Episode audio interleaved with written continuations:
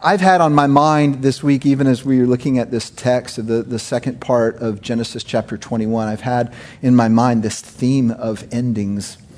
And one of the reasons it's on my mind is because I'm very cognizant of the fact that we're in the middle of a season ending called summer and a new season beginning. Not, now, it's not really fall yet, but school year. And in my house, that's a big transition. We had some grieving to do this last week as school started for the first week and the alarm clocks were set really early. Like, what is the deal with these schools, by the way, starting so early? But we're getting used to the newness of a new season and a, a summertime that was been very busy yet very sweet is coming to an end.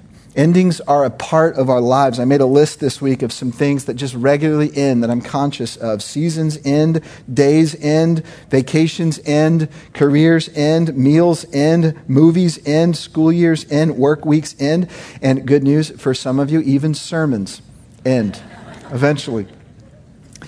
Now, some endings are welcome. Maybe it's a hard day and you get to the end of the day and your head hits the pillow. You're just like, God, thank you that this day is ending. Uh, I remember for me, one of the endings that I celebrated was actually a, what was a rich season of my life, but it was a long season of my life. It took me 10 years to get through seminary.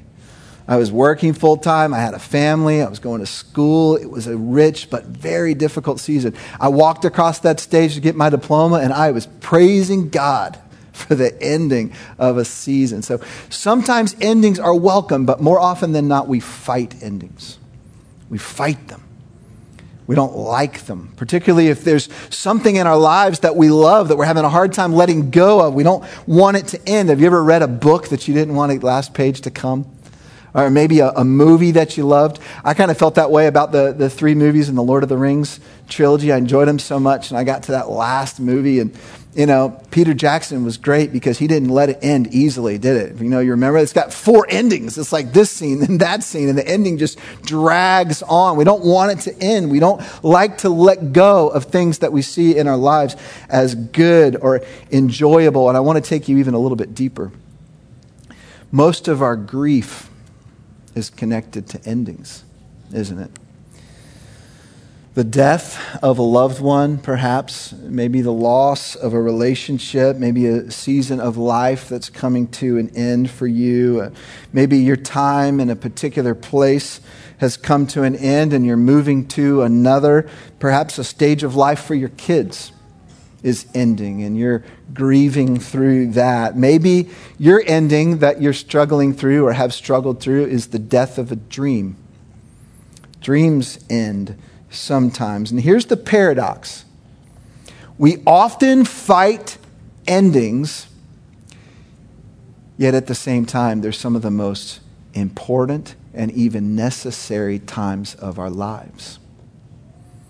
And I want you to sort of think about the passage that we're about to read in the context of necessary endings. That's a phrase that we borrowed from Henry Cloud. He wrote a book by that name, which is very helpful if you're going through a, some kind of necessary ending right now. Abraham has reached such a moment in our text this morning, a necessary ending. And I want you to see it. So if you have your Bible, go ahead and open it to Genesis chapter 21. We're going to be jumping in in a minute in verse 9, and we'll go 9 through 21. But here's what I want to say. If you think about Scripture as a whole, from Genesis to Revelation, what you will often find, if you read it with this lens, is God does some of his best redemptive work through necessary endings. It's all throughout the Bible. And this is a case here of a necessary ending for Abraham. Now, I want to give you some context before we jump in at verse 9. Two things that, I, that you need to know contextually. One is I need to recap a story from chapter 16. Here's the story from chapter 16 Abraham and Sarah had been promised a son. And they'd been promised that through that son, they'd be made into a great nation. And here they were sitting, and, Ab- and uh, Sarah was past the natural age of childbearing, and they had no son. So Sarah came to Abraham in Genesis chapter 16, and she said, God has not allowed me to have children. So I'm going to give you my maid Hagar, and I want you to be with Hagar, and I want you to have a child, an heir through Hagar, so that we can have an heir, Abraham. And of course, Abraham listened to Sarah, and that's exactly what happened. And Hagar became pregnant, and then things got bad right? Hagar started having a little bit of an attitude and she started talking back to, to her, her mistress or her boss that she was serving, Sarah. And Sarah got so angry she came to Abraham and Abraham said, Hey, she's your servant. Do whatever you think is right. And so Sarah mistreated Hagar so harshly that Hagar fled out into the wilderness and would have died except that God intervened. And God saved Hagar and ensured her that this baby that was growing inside of her was a boy, and it would be named Ishmael, which means God hears. And then he sent Hagar back to Sarah to submit to the leadership of Abraham and Sarah and await for the birth of this son. And Ishmael was born. And it is now 15 years later in our story this morning. Ishmael is a teenager, and guess what happened? Miracle occurred and Sarah conceived and she bore a son, Isaac. And last week we talked about the party. We talked about the celebration. And then we literally had the party. And like we said last week, all good things come to an end. The story gets very difficult and very hard right here in verse 9. And this is where I want us to pick it up. So read along with me as I read 21, verse 9. Now Sarah saw the son of Hagar the Egyptian, whom she had borne to Abraham, mocking mocking. The uh, word in English that's translated in the NASB as now is the Hebrew vav. It's actually just a letter. It's just a, a, vertical stroke of the pen, and it's translated different ways depending on the context. It is the word of transition. You know, it's that conjunction that often represents a contrast or something new is happening. And here, most translations translate it in this particular context as but. Right, so party is happening in verse 8, celebration, everything is happy, but. Isn't that true in, in our lives that things end sometimes with such a small thing? A phone call, a conversation. Something's going well in your life, and it doesn't take much for that to turn, for that to change. One single Hebrew letter signals the transition from celebration at Isaac's birth to a very difficult, hard stage in Abraham and Hagar and Ishmael's lives. I want to also uh, point out as we go through this that the teenager, Ishmael, is acting like a teenager, if I could say it that way. Have anybody ever heard a teenager mock something? It's like hang around them enough, you're going to hear something get mocked. You're going to hear something made fun of in a way. The word translated mock is the same word that we talked about last week representing Isaac. Isaac means he laughs, same root in the Hebrew for mocking. You see how this teenager Ishmael has twisted this good and holy gift of laughter and is now a mocking and Sarah hears this. Sarah sees this, and she sees something that she doesn't like. She gets protective of her son. Let's continue the text to hear what Sarah does. Verse 10 Therefore, Sarah said to Abraham, Drive out this maid and her son, for the son of this maid shall not be an heir with my son Isaac. Now, here's the situation who was the heir before Isaac was born? Ishmael was the heir. And honestly, no one believed it was ever going to be any different. Not even Abraham and Sarah, until literally she conceived. So, all this time, up through most of Ishmael's life, he was the presumed heir.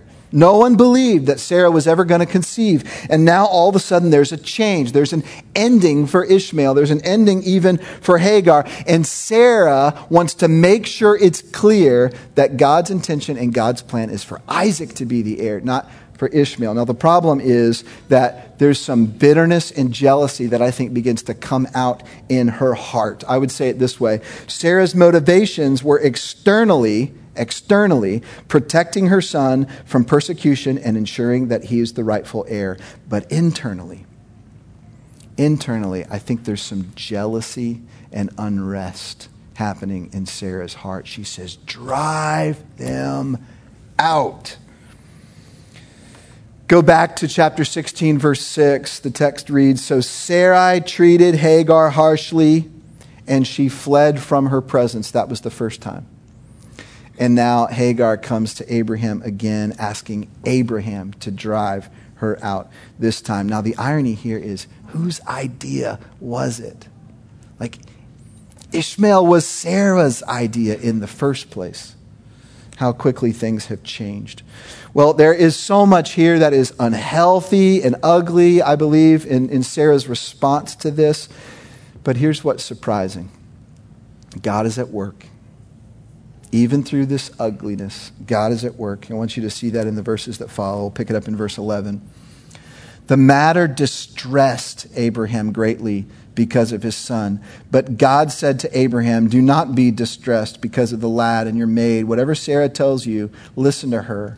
For through Isaac your descendants shall be named. And of the son of the maid I will make a nation also, because he is your descendant.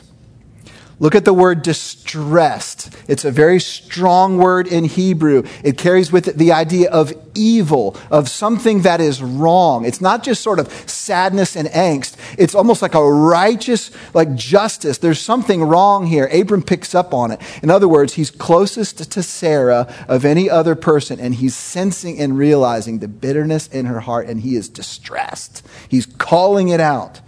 I want you to contrast this with Abraham's response in Genesis 16 when he passively tells his wife, Do whatever seems right to you.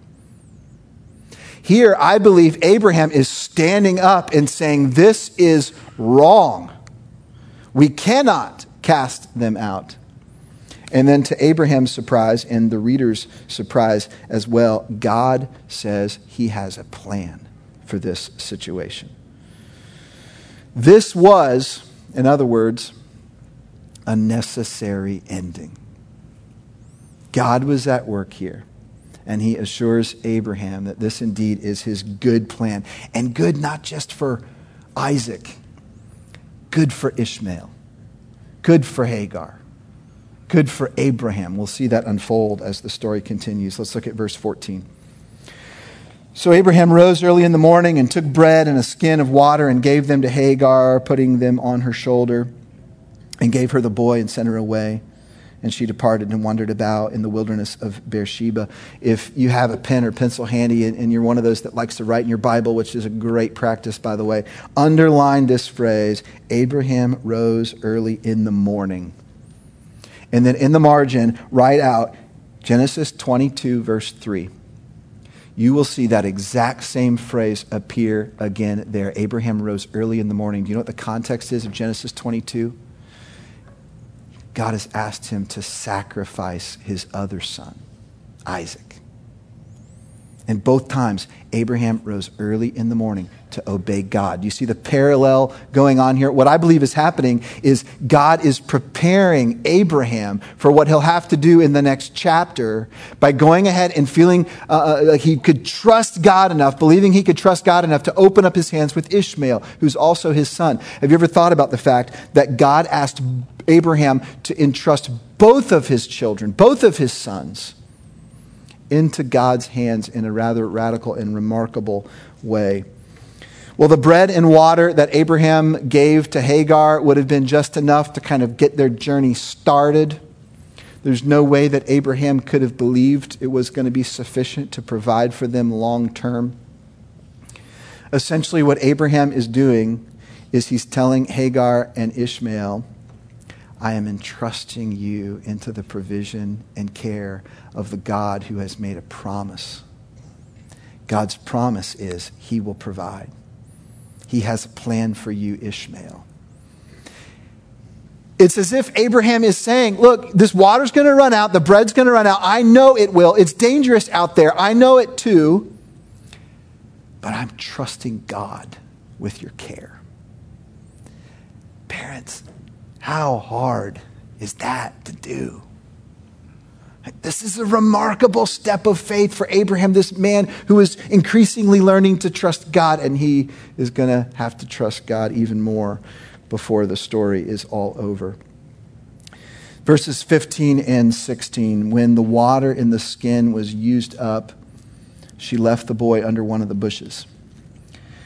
Then she went and sat down opposite him, about a bow shot away, that would have been 40 or 50 yards. For she said, Do not let me see the boy die.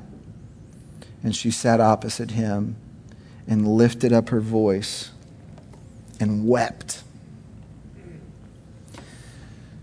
This has got to be one of the most heart wrenching scenes that I can think of in the scripture. This is an ending in Hagar's mind, the ultimate ending. And it's happening to her son. Like he's literally dying. He probably has hours, maybe a day left to live. And Hagar knows this, so she separates herself because she can't bear to watch. This is terrible, agony, gut wrenching, tear filled scene. But notice what she does. She, lifted, she lifts up her voice. You ever thought about that expression why we say you lift up your voice? And part of it has to do with volume, right? This is lifting up your voice, and this is lowering your voice. Volume and pitch, but a lot of it has to do to where you direct your cry. Upward. Upward. And if you trace this idea throughout Scripture, you'll see when someone lifts up their voice, God hears. Ishmael, God hears. Let's see what happens. Verse 17. God heard the lad crying, and the angel of God called to Hagar from heaven and said to her, What is the matter with you, Hagar? Do not fear, for God has heard the voice of the lad where he is multiple times Ishmael, Ishmael, God heard. You see, Hagar knew this. Like she, she says that every day. Like she's calling to her son. Every time she called to her son to pitch, you know, fetch the water or, you know, stop picking on his half brother, whatever it was, she's saying, God hears. Like, God hears, come here. God hears, you know, stop picking your nose. God hears, do this. Like she reminded herself of that, but it just it just became sort of an exterior habit. It just became this shell. That's just his name. It's not really real, is it? Wordplay in this verse is, is wonderful. God heard him crying, and notice who he hears crying, not just Hagar. Uh, he hears Hagar, he addresses Hagar, but he also heard Ishmael. God hears. And then in verses 18 through 19, God continues this conversation with Hagar Arise, lift up the lad, hold him by the hand, for I will make a great nation of him. Then God opened her eyes, and she saw a well of water. And she went and filled the skin with water and gave the lad a drink. By the way, I never realized that the NASB was an Irish translation. All this lad, you know, lad. So that was a joke, by the way. So the, the, the lad is saved. The boy is saved. The son is saved. This is one of those hallelujah, Hosanna moments. That, that moment in your life where you're just like, there's no way that God can redeem this situation. And then out of nowhere, he shows up. I love the phrase, God opened her eyes. You see, the well was close. She just couldn't see it. Salvation was near, but her eyes had to be opened. And God opens her eyes and he saves Ishmael and he reminds them both that the promise is true. And then the text finishes with a, a, little bit of a postscript about Ishmael's life, although there's so much more we could talk about it, what happens with Ishmael and his descendants. We don't have time for that this morning, but look at verses 20 and 21. God was with the lad, and he grew, and he lived in the wilderness and became an archer. He lived in the wilderness of Paran, and his mother took a wife for him from the land of Egypt. Hagar, of course, was Egyptian, so she goes back to her culture, her homeland, to find a wife for Ishmael. The phrase that stands out to me in these verses is the first few words of verse 20 God was with. You see, Abraham couldn't be with Ishmael anymore, so God was with him. What a good trade for Ishmael. Right? This is a good ending. God is with him to fulfill the promise that he made to make him a great nation. Now, this is an emotionally terrible part of the story that has good ending. Right? Isn't that how we like our stories? Right? the stories don't always go this way. This story, as hard and terrible and gut wrenching as it is for all the parties involved, has a good ending. You can even reach back to the wrongdoing that Abraham and Sarah did in chapter 16, the first time when they forced Hagar uh, against her will, I believe, to have this child and then all the persecution she's endured. This is God redeeming this story. And the text isn't explicit here, but I think we can be confident in believing that Hagar lived out the rest of her days knowing that God was going to keep his promise to her son Ishmael. And Ishmael grew up and had children, and Hagar would have passed away at some point in time with her son providing for her, knowing that God is faithful. He is faithful. A happy ending. Well, I want to pull out three lessons for us. And I, I want to spend more time than we might normally on the, the lesson part of this, or the so what part of this, or the application part of this. And I want to tell you why. As I've been studying this text, and, and, there's so much more theologically that I wish we had time to get into. Uh, Paul's going to use this story in a remarkable way in Galatians. We may touch on that next week. But I had to sit with my own struggles and my own fears around this idea of necessary endings. And the more I thought and prayed about this message, the more I thought, you know what? I think this is where we need to go. We need to talk about endings because this is a theme that we all resonate with. So there are three lessons that I want to talk about from the text as they relate to endings, particularly necessary endings, and we'll begin to apply this story to, to real life, so to speak. The first, lesson, the first lesson is this endings almost never happen the way we would plan them. Almost never. Abraham didn't want the story to end this way.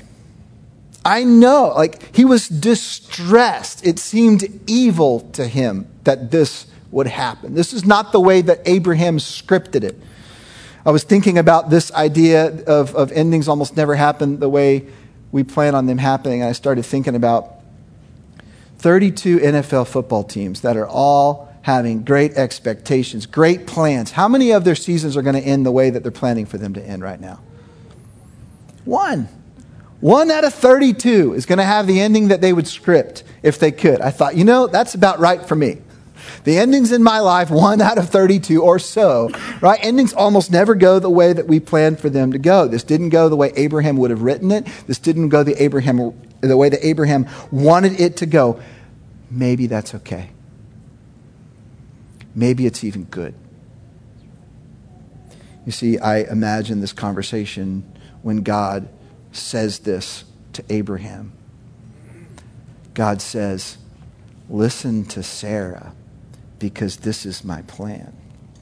And, and Abraham probably wants to push back. Are, are you serious? How could this be good? And God says, It doesn't seem good to you, but trust me. Trust me. Think about the way we live our lives, right? We insulate ourselves from bad endings. This is what we do. This is why we have money in savings accounts. This is why we're sometimes overly protective of our kids. This is why we do everything we possibly can in our power to stay in control. Now, I'm not saying all those things are bad. Don't, don't, don't go to that conclusion. What I am saying, though, is do you really think you can control the endings that matter most? Do you really think you have that kind of power? Do you really want that kind of power? Endings are some of the only things in our modern lives that we feel completely out of control over. They force us to trust right? I've heard Michael say this multiple times lately. When things are going well in my life, I don't need God. Necessary endings force me to need God. When things don't work out the way that I had planned, when God steers the ship in a different direction than what I would have scripted, I all of a sudden need God. Where do my cries go? They go upward. Is that a good thing? You better believe it. That's a good thing. It's a great thing. I want you to see what happens when we begin to trust God with a necessary ending. You see this all throughout this passage. Here's what God does He shows up and He goes to work. Look at the verbs where God is at work. Verse 12. Circle these if you've got your pen or pencil handy. The two words in verse 12 God said. Make note of those words. Look at verse 17. God heard. Mark that as well. God said, verse 12. God heard, verse 17. Verse 19. God opened her eyes. God said, God heard, God opened her eyes. And verse 20. God was with. Now you see him at work?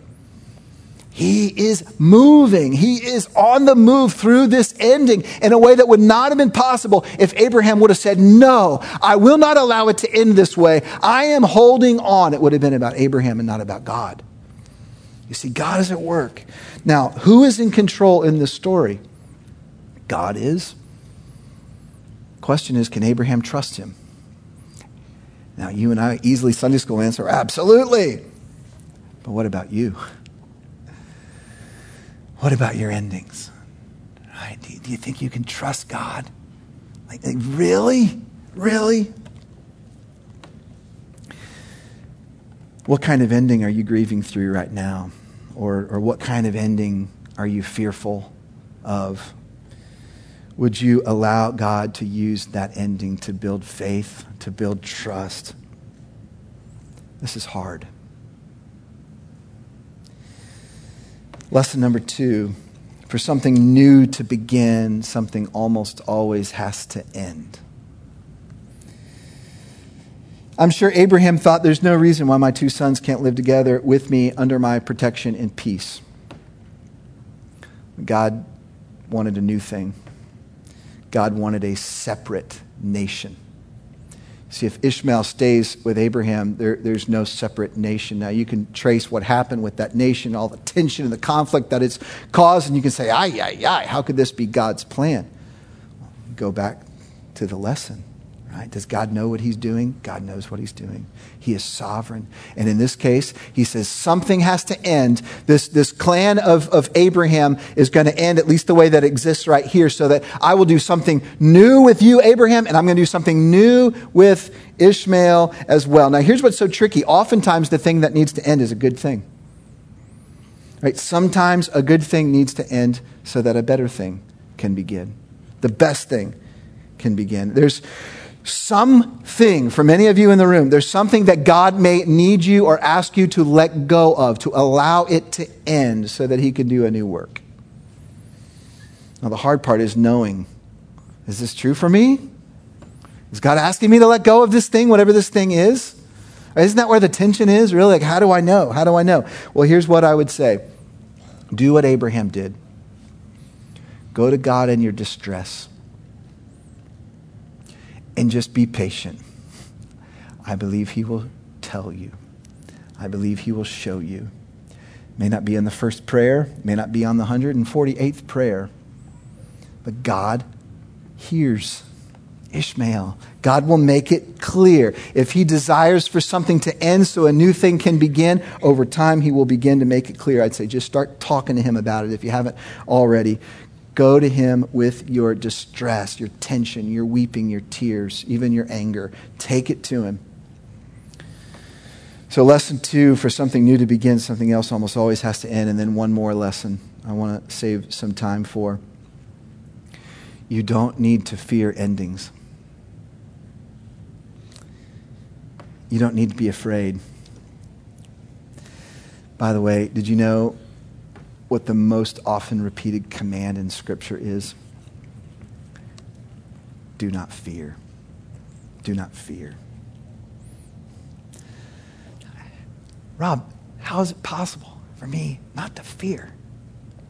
Like, some of you identify with Hagar sitting across from her son, where there's a situation in your life that's literally disintegrating in front of your eyes. Rob, how can I not fear? Are you kidding me?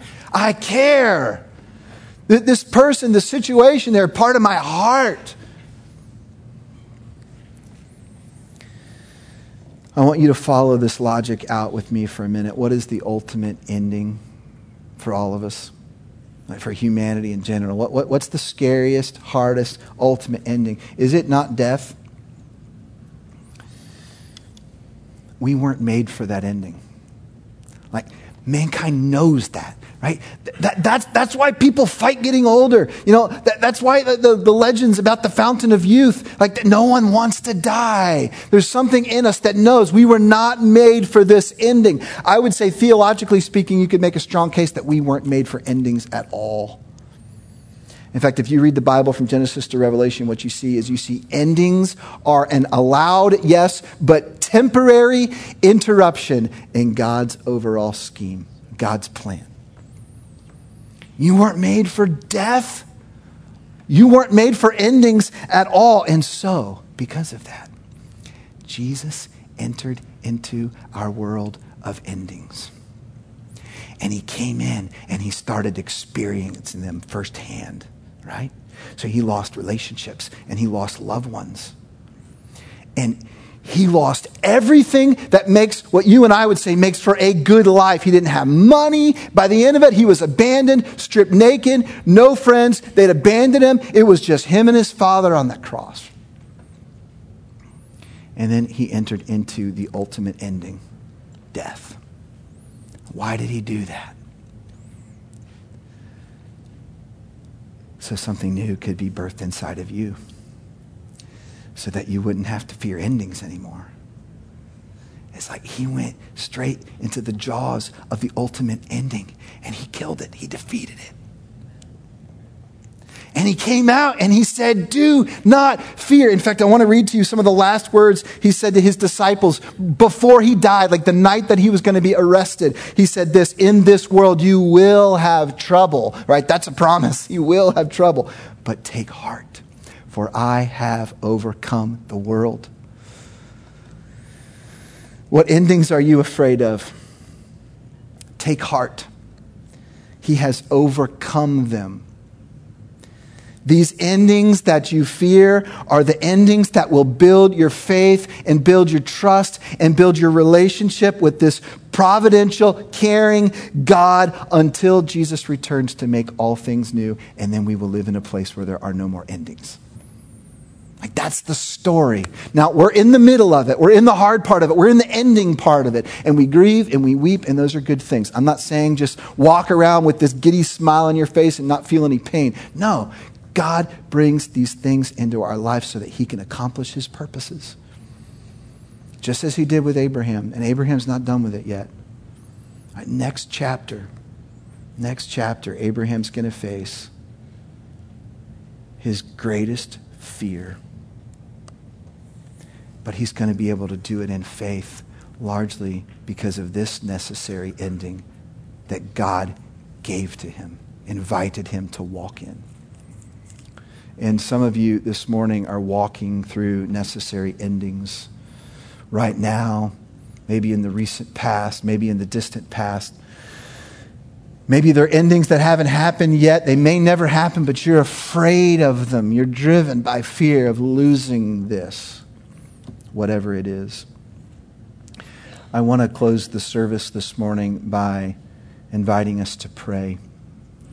And we're going to do something a little bit different than we normally do. We're going to have an extended time of prayer, maybe three or four or five minutes. And, and I don't want to do all the praying for you. I, I want you to pray, but I want to guide you through a prayer. I want to guide you through a prayer about endings. And this is how we're going to close our service. Go ahead and bow your heads what I'll do is I will invite you to think through certain areas of your life and the endings that God is bringing you through or has maybe brought about in your heart and your life, endings that you may be afraid of, perhaps. And I'm going to ask you just to talk to God about them. We're going to allow some space. There'll be some silence during this time. Silence sometimes makes us uncomfortable. Silence sometimes goes by slowly. Maybe for some of you in the room, it's been a long time since you've just sat in some silence and talked to God. Maybe you haven't been praying much other than a cursory prayer here or there before a meal or when something is urgent in your life. I want to invite us all just to really talk to God just for a few minutes. And the way I'd like you to begin is I'd invite you just to recognize God's presence with you.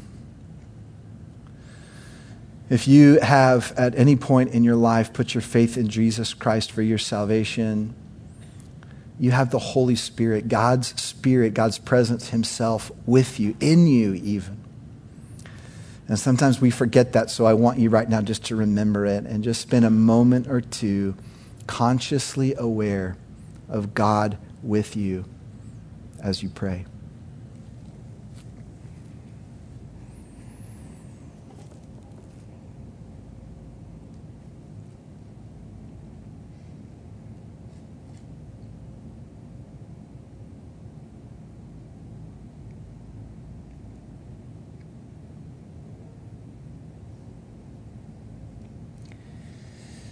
And now, as you continue to pray, I want to invite you to talk to God about the endings in your life. What endings are you grieving over? Maybe you're in them right now. Maybe they're from the past. You've lost something. Something has ended. Something didn't go the way that you wanted it to go.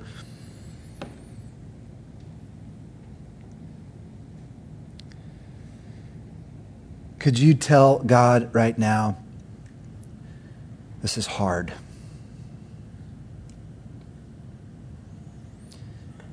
Could you tell them that you hurt?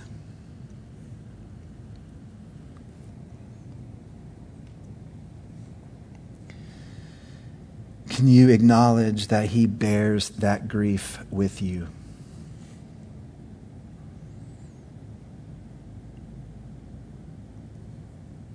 Would you ask Him for His comfort?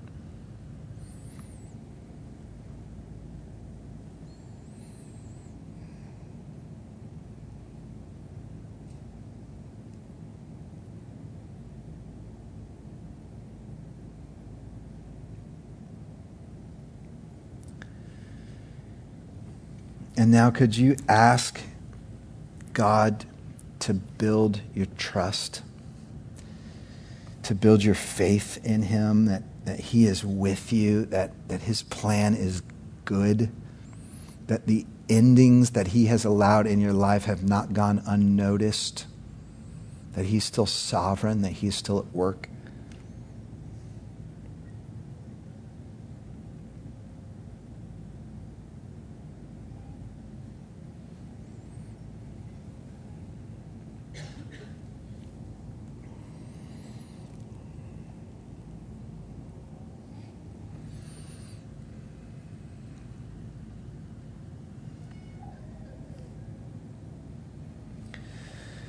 I would also invite you to look ahead at the endings that you may have some fear over.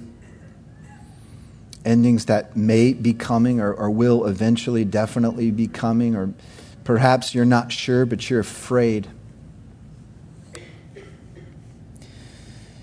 Can you, first of all, just acknowledge those fears? Just talk to God about them. Say, I am afraid. Maybe I shouldn't be, but I am. This is where I'm at. Could you say that right now?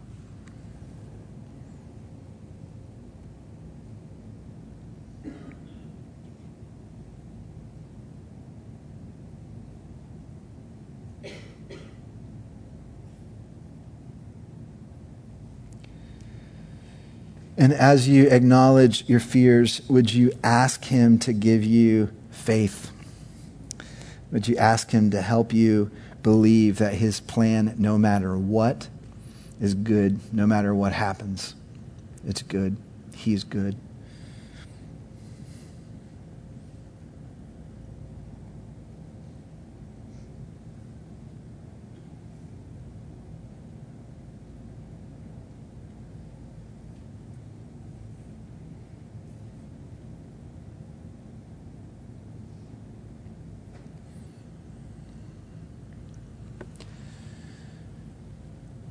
Some of you can't say that yet. You can't say, God, your plan is good no matter what. Would you ask God for the faith to believe that, the faith to get there, to trust Him that much?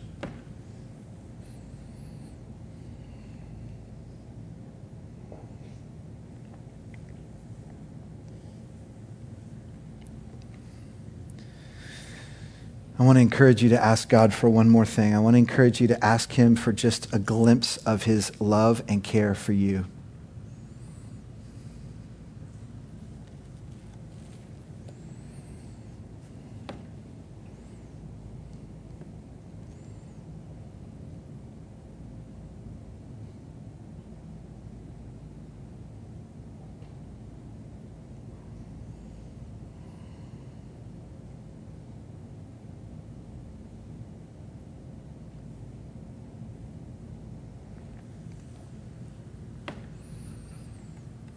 He cares.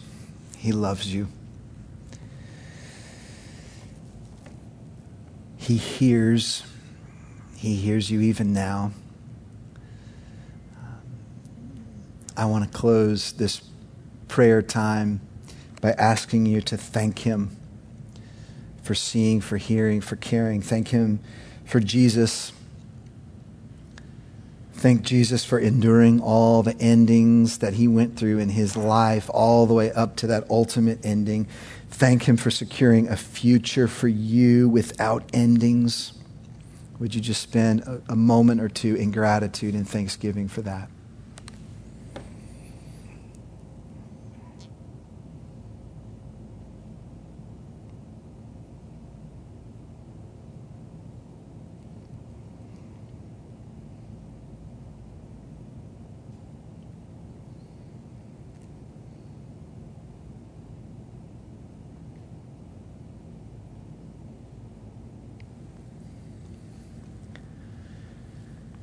Father, we believe. Help us in our unbelief. Would you give us eyes to see? Would you open up our eyes so that we can see salvation at hand? Would you remind us that you are good regardless of circumstances? Would you use not just the hard times in our lives, but the good times in our lives to remind us of those? Would, would, would, we carry the sweet and the bitter intention, both pointing to you, both reminding us that you are sovereign and you are good? May we look to your word, the scriptures, to see example after example after example of your faithfulness. And may that study grow in us a heart of faith to believe and I pray for this body, men and women who are all across the board right now in their walk with you, men and women who are all struggling either right now through endings, or they have in the past, or they will in the future. Every single one of us. And God, as we walk through these necessary endings, would you point us to your Son, Jesus Christ, that we may walk in faith? May you not just make it easy on us, but may you do your highest work, your best work in us through these hard things. And may we have the faith to say, Thank you for them. Praise you for them. God, that takes a work of your Spirit in us, which you have given us. So I pray for that, Father. I confidently ask for that for this body. In the name of your Son, Jesus Christ. Amen. Amen invite you to stand for a benediction. I've chosen these words from Peter that he wrote to a church, 2 Peter 3:18. I'm going to apply these words to us this morning, men and women of Fellowship Bible Church. May you grow in the grace and knowledge of our Lord and Savior Jesus Christ, because to him is the glory both now and to the day of eternity. No more endings. Eternity. Forever and ever. Amen.